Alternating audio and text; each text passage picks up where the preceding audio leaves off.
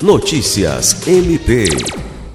Após extensa agenda de reuniões do Conselho Nacional dos Procuradores Gerais de Justiça dos Estados e da União, nesta segunda-feira 18, na sede do Ministério Público do Distrito Federal e Territórios, procuradores gerais de justiça de todo o país aprovaram um novo texto com sugestões para aperfeiçoar a proposta de emenda constitucional número 5, alterando itens que atacam garantias já asseguradas pela Constituição Federal de 1988.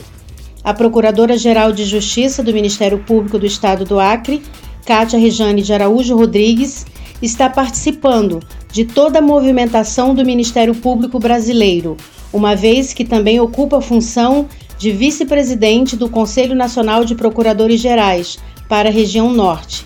Os chefes dos ministérios públicos dos estados e da União buscam um diálogo republicano e construtivo com o Congresso Nacional, que venha resultar em uma PEC capaz de fortalecer ainda mais o Ministério Público brasileiro, ao invés de enfraquecê-lo. Lucimar Gomes, para a Agência de Notícias do Ministério Público do Estado do Acre.